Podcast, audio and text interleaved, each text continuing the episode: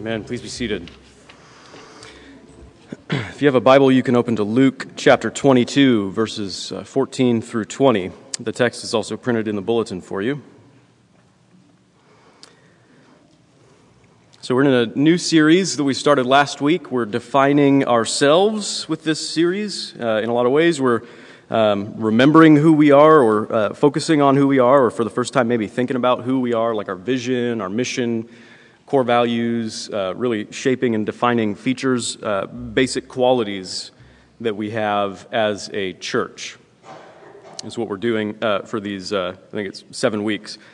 Um, and in a lot of ways, these are ways that, we think um, every church should be, or things that uh, we think every church should be characterized by uh, throughout history around the world, no matter uh, where you are, if you're the church, uh, these should be kind of defining factors and qualities and characteristics for you. And, and in another sense, these are also things that we seek to give particular expression to in this place, uh, because it's going to have a different expression here than it will from maybe a, a, congregation that you might find in other parts of the world or even other parts of our country or city. Right? So, um, uh, and basically, what we're asking this morning, and kind of this is thematic through the whole uh, series, but uh, we're, we're kind of asking, why are we here?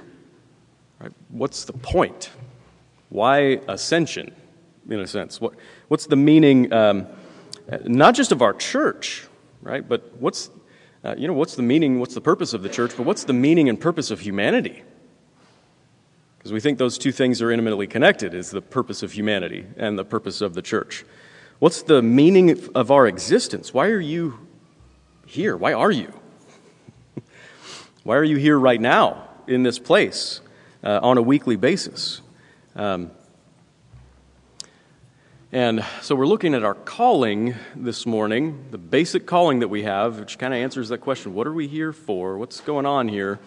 And uh, so we think, you know, the answer to that question is that you're, you're called to be here. You're called into existence and you're called into the church and you're called to be in this place right now on a weekly basis. Uh, but for what? Right, to do what? That's kind of the question before us. And the very simple answer is uh, to get together, right? To, to gather.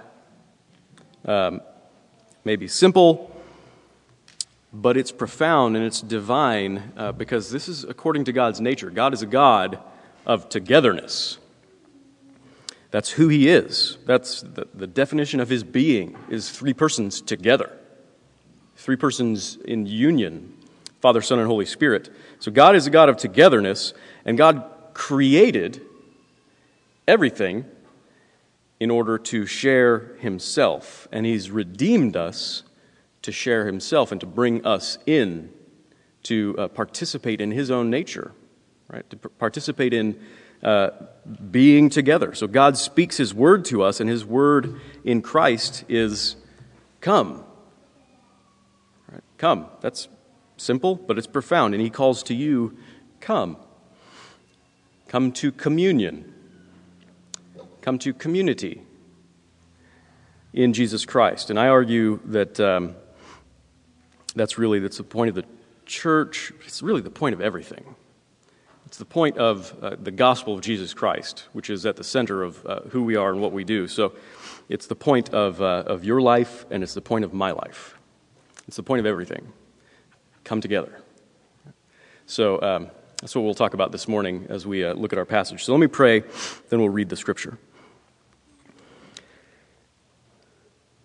Father, we pray for your Spirit's help as we consider your word. This is a um, profound word to us, something that all the gospel writers thought uh, much time needed to be spent on uh, discussing what we're about to read, something that uh, shapes the early church and the New Testament letters. Is uh, simple togetherness, but um, it seems so simple to us that in many ways we overlook it. We pray that you would help us not to overlook you not to overlook the gospel, not to overlook the most important things in life as we consider your word. We pray that you would overcome any resistance of ours to this word, to your gospel, by your Holy Spirit who works in us to change us from the inside out. We pray for that help by your grace in Jesus' name. Amen. When the hour came, Jesus reclined at table and the apostles with him. And he said to them, I have earnestly desired to eat this Passover with you before I suffer. For I tell you, I will not eat it until it is fulfilled in the kingdom of God. And he took a cup, and when he had given thanks, he said, Take this and divide it among yourselves. For I tell you that from now on I will not drink of the fruit of the vine until the kingdom of God comes. And he took bread, and when he had given thanks, he broke it and gave it to them, saying, This is my body, which is given for you. Do this in remembrance of me. And likewise the cup after they had eaten, saying, The cup that is poured out for you is the new covenant in my blood. This is the gospel of Jesus Christ. Praise be to you, O Christ. so, that first verse there, verse 14, when the hour had come, he reclined at table and the apostles with him. It may seem strange, but, um, but one could consider this the theme verse for the universe, the theme verse for all reality. Jesus reclining at table and his people with him. Um, it's simple, this idea of togetherness, but it's, uh, it's who God is. When he gives his name, uh, before Jesus enters uh, the picture, before he comes into the world, the Son of God, uh, taking on human flesh and becoming the person Jesus of Nazareth that we know in the, in the Gospels, and then during that time and everything that's said about him, uh, his name is, he's God with us, right?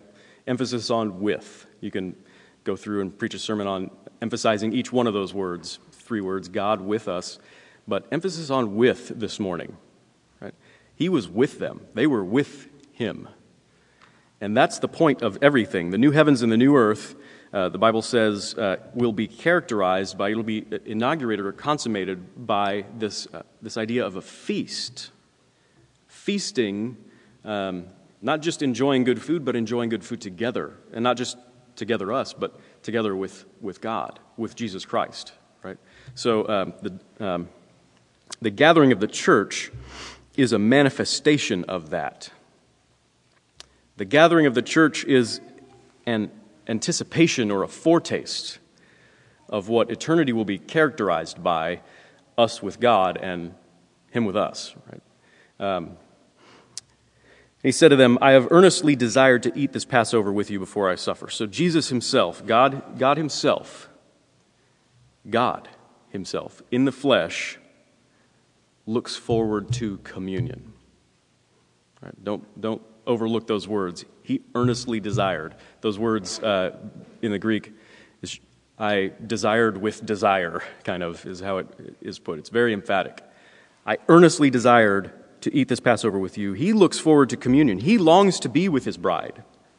Believe it or not, you look around the ragtag bunch that we are, and if you know yourself at all, uh, it'll be a surprise to you to think that Jesus would say anything like, I have earnestly desired to eat this meal with you, to spend any time with you at all, to even come into the world. The whole point being uh, that He is who He is. He's, he's this God who is God with us. That is a surprise to us to think that He would earnestly desire fellowship with us, but He longs to be with His bride, with His people, even with you. Is that hard to believe? Is that hard to get your mind around? Um, He gives reference to his suffering here. I've earnestly desired to eat this Passover with you before I suffer. The reference um, to his suffering is something that the, uh, we read it earlier in our assurance of forgiveness. The scriptures say it was necessary. Right? It, it is necessary that Christ should die.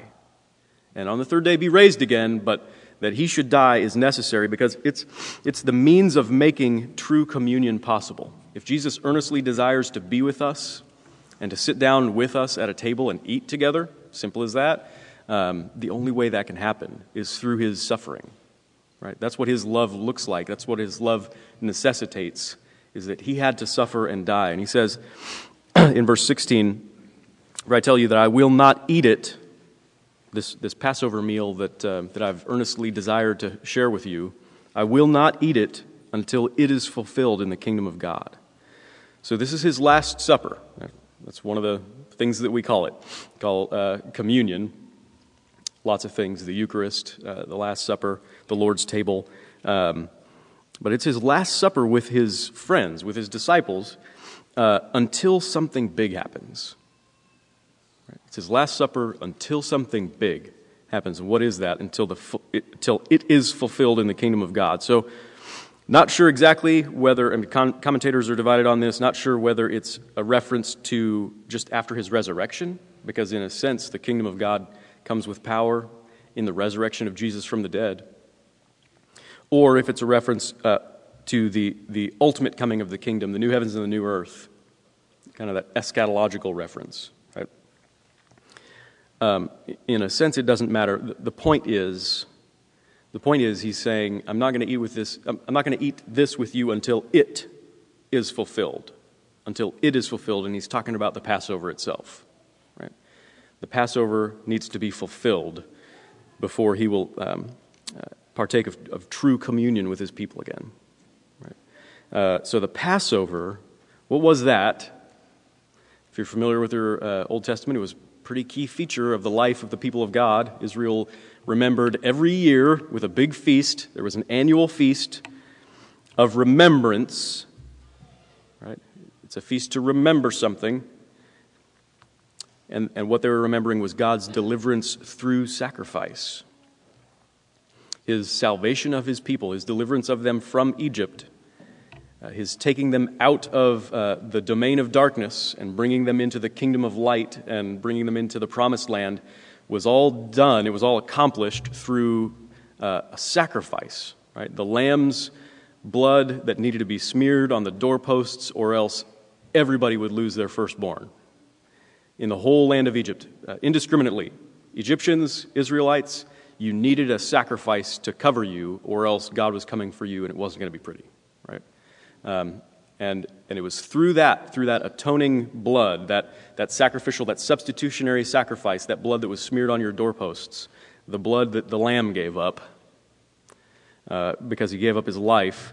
Uh, it was because of that then that God delivered them. So it's, it's an annual meal. This Passover is an annual meal, a regular meal of remembrance of God's deliverance through sacrifice. So the ultimate Passover that Jesus is saying needed to be fulfilled it wasn't yet fulfilled when he instituted the Lord's Supper, but he said real communion will take place after, after this Passover is fulfilled.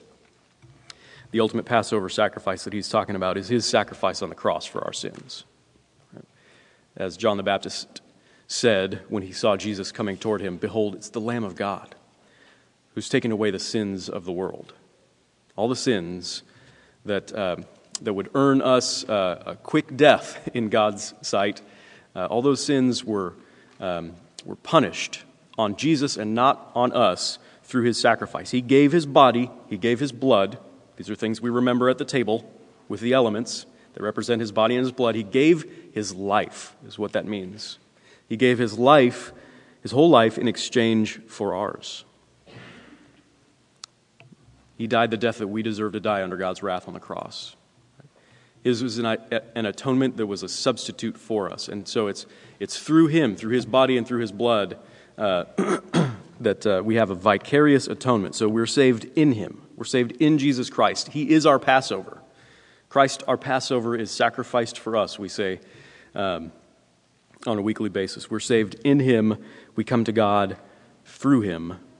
And that's, that's when real communion is triggered, right? When he says, I'm not going to eat this, I'm not going to drink this, I'm not going to have a meal with you again until this Passover is fulfilled in his death on the cross. Right? And then um, skipping to verse 19, because there is this uh, strange, it's kind of unique to Luke how there's two cups mentioned. There's a cup before the bread, and then there's the bread, and there's a cup after the bread. It's a regular feature of the Passover meal. There were actually probably four cups that uh, were passed around, and it, each, each time something was passed around, something was explained, and everybody, you know, it's like cheers, and um, uh, we drink um, to a, a, different facet of the gospel. But uh, skipping to the bread part in verse 19, um, says, He took bread, and when he had given thanks, he broke it and gave it to them, saying, This is my body which is given for you. Do this in remembrance of me. So he says, do this, and it's, it's a command really to do this regularly. Right? Do this not just this one time, you know. Um, don't just humor me now because I'm facing my death and I'd like to have a nice, pleasant meal before it's my, my last meal before I die. Just give me what I want this one time. Uh, it's, it's do this. Keep doing this. Do this in remembrance, in remembrance of Jesus, right? He, in remembrance of Him, His person, who He is. Um, he's the one who gave His body and His life for you. He's the one who had to do so in order to fulfill the Passover. He's the one who had to die if you were going to be brought together with God. If the togetherness that characterizes God in His own being was going to be shared with you and you're going to be brought in to be with Him and, and sit with Him and feast with Him, if that's going to happen, He had to die for your sins. So keep getting to, together to remember that. Keep doing this, right, this meal. It's good for you to remember Jesus. Let this meal define your relationship with God, define your understanding of, of who God is, what He's like, and your relationship with Him.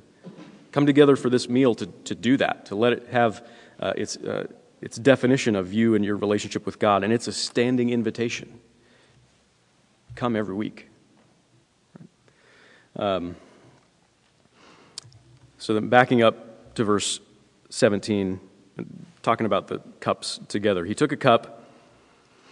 When he had given thanks, he said, Take this and divide it among yourselves. For I tell you that from now on I will not drink of the fruit of the vine until the, the kingdom of God comes. And, and in verse 20, likewise, the cup after they had eaten, saying, This cup that is poured out for you is the new covenant in my blood. So I think it's good for us at this point to remember the context of uh, that meal. And um, this is something we think about frequently here um, because it appears in, in the context, the immediate context of this paragraph in all of the Gospels. Every time uh, the Gospel writer records they're getting together for this, this meal, um, uh, the betrayal of Judas is mentioned. That's the context in, in which God uh, has given us this, this family meal, this definitive meal. This, this meal defines who we are, and every time it's mentioned, betrayal is mentioned in, in close proximity, right before or right after it. Right? So, to whom is he extending this grace? To whom is he extending this fellowship? And he says, Take and eat, take and drink. Come and sit down with me. Do this in remembrance of me. Who's he talking to? He's talking to traitors. Uh, Matthew records in his, uh, his account of this in Matthew 26 says, As they were eating, he said, Truly, I say to you, one of you will betray me. And they were very sorrowful and began to say to him one after another, is it I, Lord? Every single one of them. Every single one. And when, he, when finally Judas said, Is it I? Jesus said, You've said it. Right?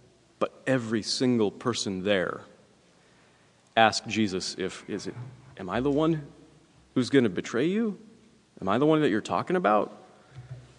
There's no other kind of person that sits down at the table with him.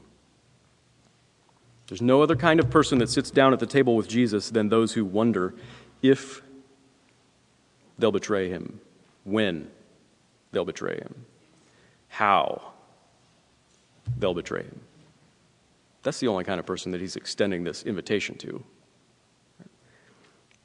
You know your nature is to rebel against God, right? You know that's in your nature. You don't want to have anything to do with him by nature, sin nature. Uh, he makes it okay to acknowledge that. He makes it okay to acknowledge your cosmic treason. It's pretty significant, right? Uh, your nature to rebel against God is cosmic treason. He makes it okay to acknowledge that because He has given you a way to be made right. It's only by the hope of being made right with Him that you can say, Wow, am I really a betrayer? Is it me? Is it I, Lord? To acknowledge that you're among those, uh, the, the only type of person that he sits down at table with, uh, sinners. Right? It says in Leviticus chapter 17 that the life of the flesh is in the blood. The life of the flesh is in the blood, and I have given it to you on the altar to make atonement for your souls. For it is the blood that makes atonement by the life. So you owe your life to God. You owe everything that you have. You owe your very life, your existence to God. And, and, and really, the demand that stands over you constantly is, is thanksgiving. You be thankful and respond to Him with praise and adoration and obedience. You owe your life to God to present it to Him perpetually and perfectly. You owe your life to God, and we were made for love, but we have pulled away.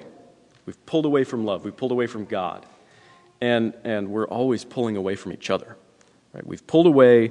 In our rebellion, we have chosen death and disintegration and, and distance.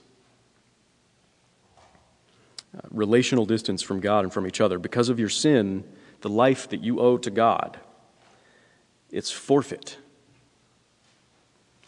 Your life is forfeit. And if you're going to live, if you're going to truly live, if you're going to, to love and reintegrate, which is what life is, according to the scriptures, is life with God and life with each other. That's real life. If you're going to do that, if you're going to live that way, uh, draw near to God, there needs to be an atonement, a setting right, a forgiveness, a reconciliation.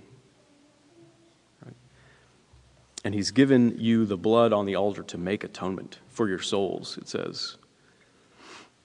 The shedding of blood constitutes the offering of life to God, and Jesus did that in our place. Hebrews 9 uh, says, Without the shedding of blood, there is no forgiveness of sins. So the author of Hebrews points out in that passage in Hebrews 9 um, that Moses took the blood of the sacrifices. Um, he took the blood of the sacrifices, he sprinkled it on the altar, he sprinkled it on the book of the covenant, he sprinkled it on the people. It's kind of grotesque, having the blood of a bull or a uh, goat sprinkled on you, uh, but it's dramatic. Um, and Moses would say in Exodus 24, it says, This is the blood of the covenant. This is the blood of the covenant. Jesus' words to us in the institution of the Lord's Supper. Moses said it a long time before that.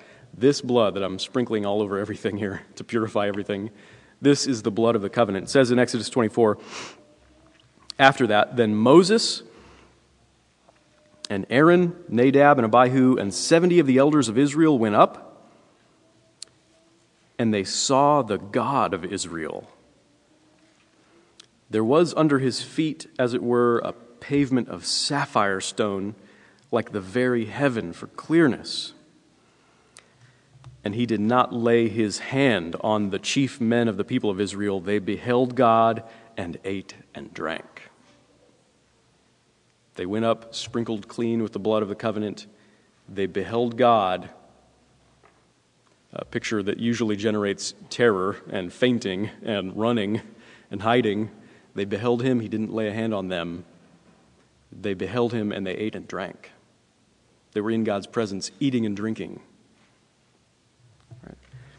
Jesus presented his perfect life fully to God in your place. He forfeited his life for your sake.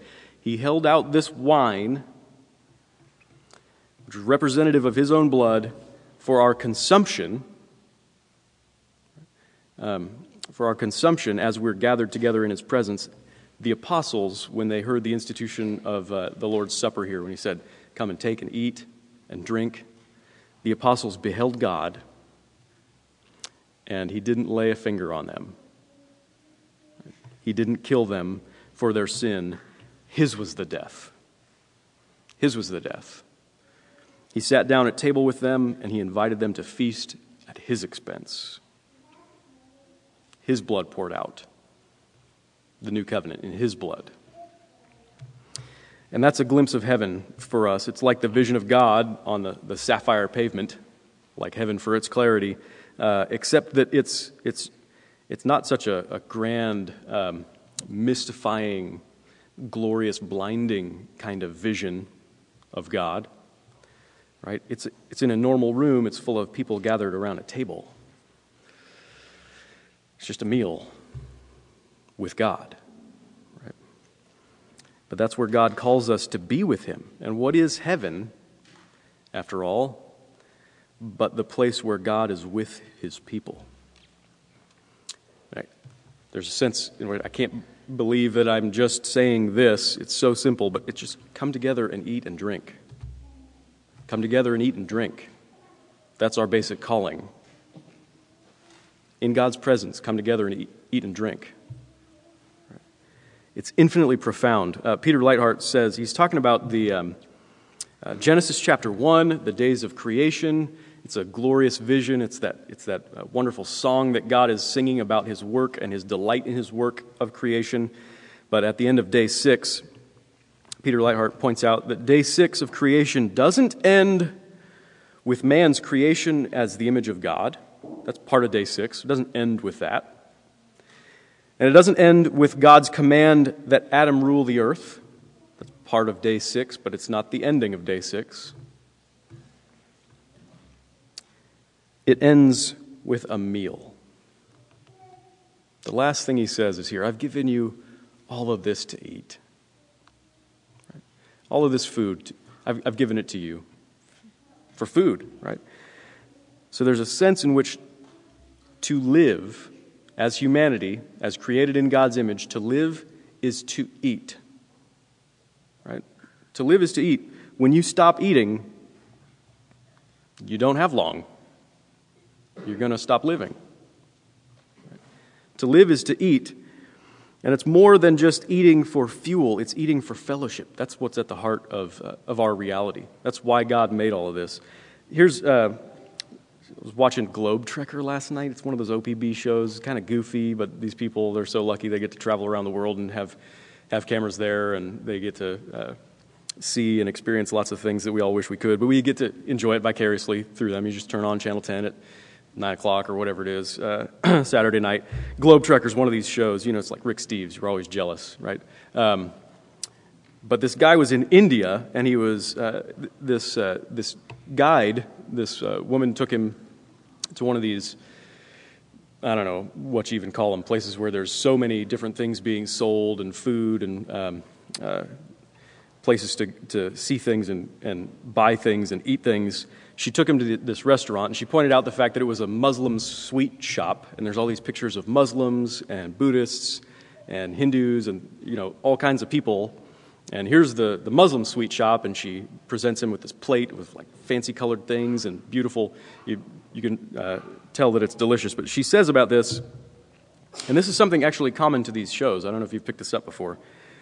She says, I think the best way to get close to different people is to eat their food. The best way to get close to different people is to eat their food. She says, through the food, I can access a community or a culture different from mine. People come together over food, they share food, and they get to know one another. Right? And they say that on almost every one of these shows. um, we go someplace and you want to eat the food there. That's one of the things you want to do to really get the whole experience is to, to get to know the people, go to the places where they eat and eat their food. Right? What does the church have to offer? What's our basic calling? Is to come eat God's food with Him, to get to know Him, and to get to know each other. We have communion and community and fellowship to offer. We have a place where God is with His people here on earth. It's a foretaste of heaven, and it's gathered around a simple meal. It's the most profound thing, it's the most universally needed thing. Joseph Mangina says uh, in, a, in a commentary on Revelation what the church finally has to offer the nations is God's promise of life and community. That life and that communion are present in the church's supper, an anticipation of the great supper of the Lamb on the last day. You know that's a big deal. It doesn't look like a big deal. Maybe it's so kind of rote. We've done it hundreds of times together. You're just going through the motions. It doesn't seem like a big deal. You know it's a big deal. Coming together because God's calling us to his table to come and eat together. You know that's a big deal um, when our tendency as broken human beings is toward the exact opposite of that. It's toward disunity, fracturing. How were your holiday family gatherings? Just a couple weeks ago, how were those? I know the Asnos came over to our place, so it was totally awesome. But uh, uh, I would bet every single one of you had the thought, like, why do we do this? Or, um, I can't wait till this is over. This is awkward. you know? Or, um, or seeing the, the real fracturing taking place, or the real hostility, the real grudges that people have that last for a long time, where, you know, uh, it's, it's one of the biggest offenses now. They don't even come to this anymore. We haven't seen them at our Christmas gathering, right?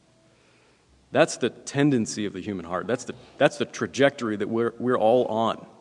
Apart from the gospel of Jesus Christ bringing us together, we're just going our own way, doing our own thing. Disunity will characterize even the, those family gatherings that are uh, supposed to be blissful and nostalgic, and it's like the high point of the year. We're supposed to get together, right? And, uh, and, and togetherness doesn't really characterize those things. Togetherness characterizes what we do here.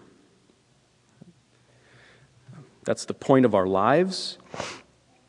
Life together with God, life together in God and through God, through the Lord Jesus Christ as a gift of His grace. So the, the front cover of the bulletin has these uh, quotes on it for you. The, the Westminster Larger Catechism is part of our denominational constitutional documents. It's the things that we say that um, we believe um, as a denomination. But the larger catechism says man's chief and highest end is to glorify God and fully to enjoy Him forever, like Psalm 96, just going on and on about glorifying, praising God, praising Him among all the nations, declaring His works, telling of His salvation, all of that. Um, that's our chief and highest end, is to glorify God. And that's something that we usually call worship, right? Uh, we usually call that worship. When we come together here on a weekly basis, we are worshiping God. The only way we can do that rightly is if we come in Jesus Christ, through Jesus Christ. He's the only mediator, He's the only go between to reconcile us to God, to bring us into that right relationship where we're doing what we're meant to do, which is to glorify and enjoy. Kind of one in the same thing, really.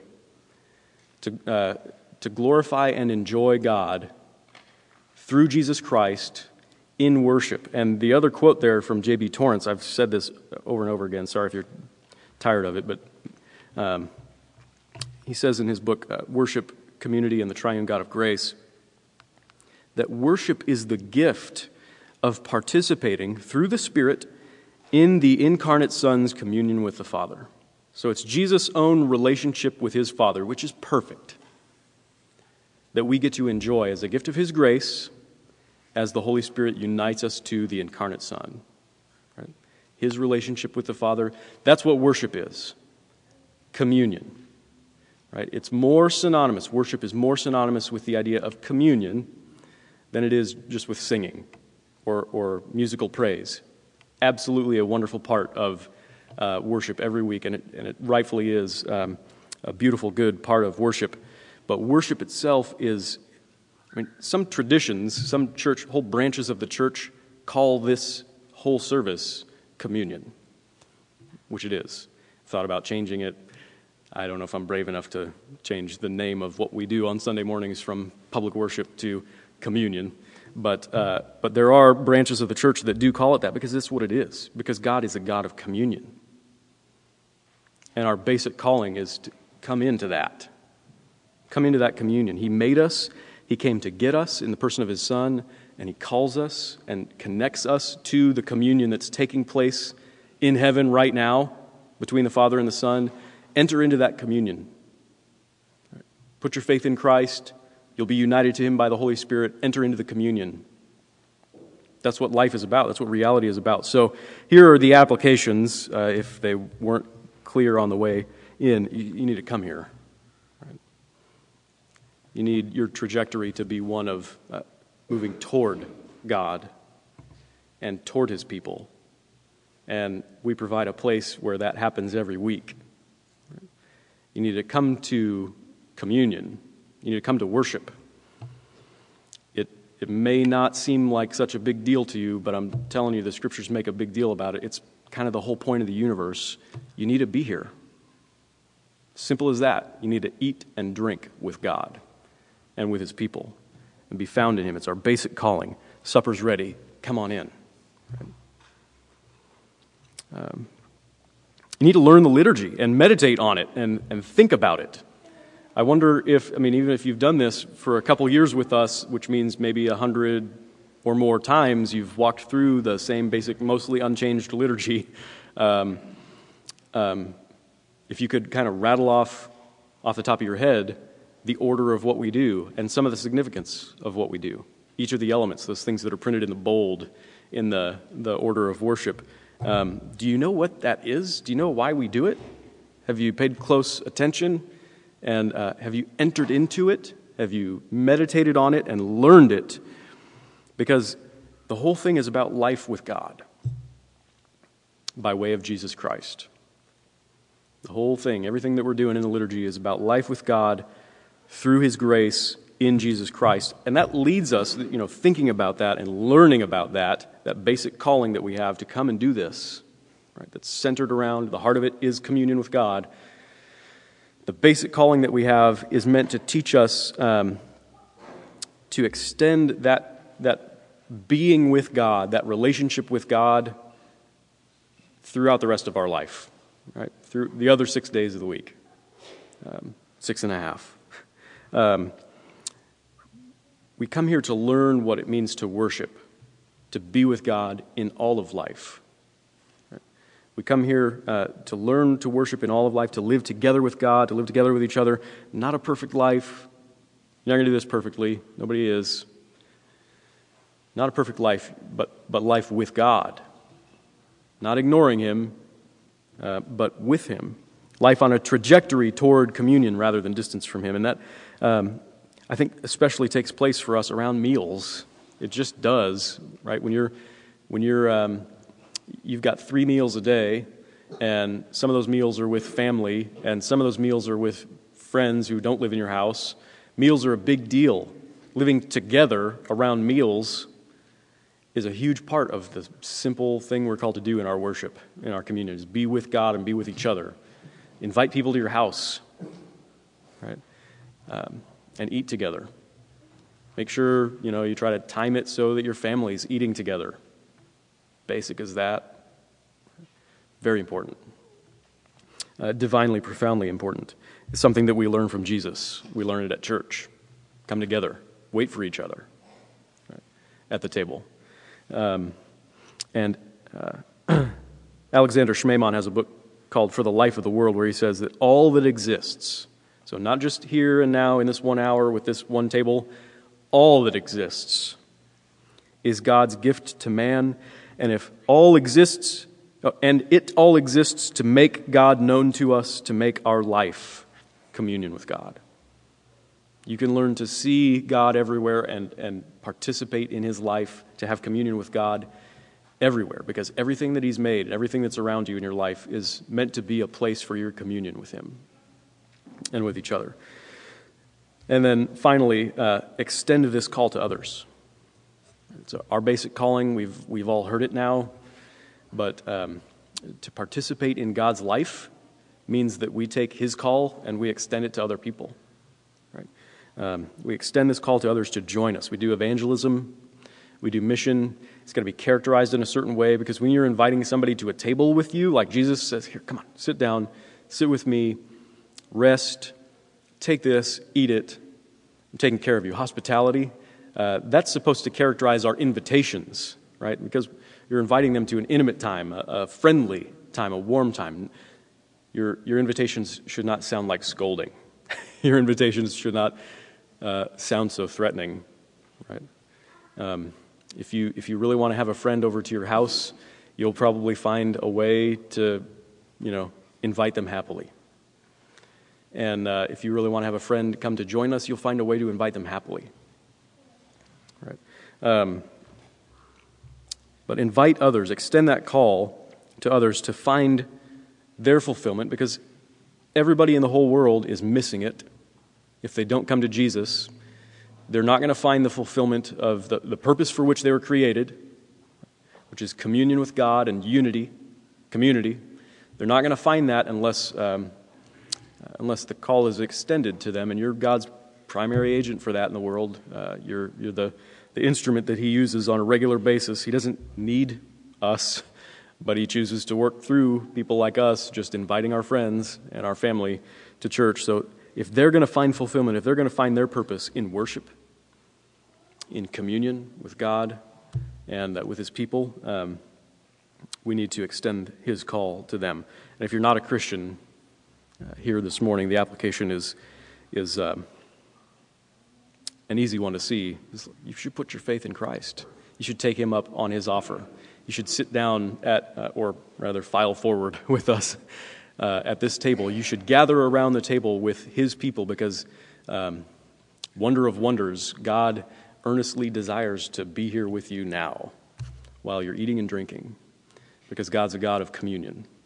So put your faith in Him through Jesus Christ and come to communion. Uh, let's, uh, let's pray.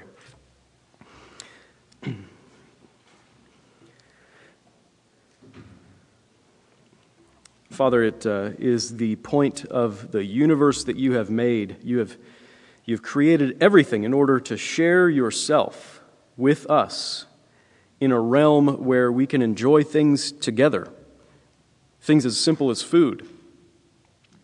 Yet the most significant part of it being the actual relationship that we share with you, the time spent with you, being with you. We pray that. Um, this uh, significance, this great significance, would not be lost on any of us, that uh, we would all feel your calling, that we would all respond to your calling. You are calling each and every one of us to come and feast on Christ and in Christ and, uh, and through Him to feast with you. You've called each one of us to communion. We pray for your Spirit uh, that He would awaken faith in our hearts, that He would strengthen our faith, that as we uh, come here every week, and especially as we come to this table, as we're about to do in a few minutes, that we would be strengthened, that we would know for sure, beyond a shadow of a doubt, that we would have full assurance because of your Spirit, um, because of these elements that are before us, that you are the kind of God who loves to be with your people, who longs to be with your people, even though that, that uh, is beyond us in many ways. Uh, you have said, in the person of your Son, you earnestly desire to to be at this table with us. And this should be the greatest news to us that we've ever heard. Um, and we should give you all thanks that you have made it possible through the, the life and death of your Son and his resurrection. And um, so we pray that you would impress upon us all the, the glory and the joy that uh, should rightly be impressed on us as we're gathered together, called uh, by you, by your word, and in your name as we gather around this table as this, this communion. We pray in Jesus' name. Amen.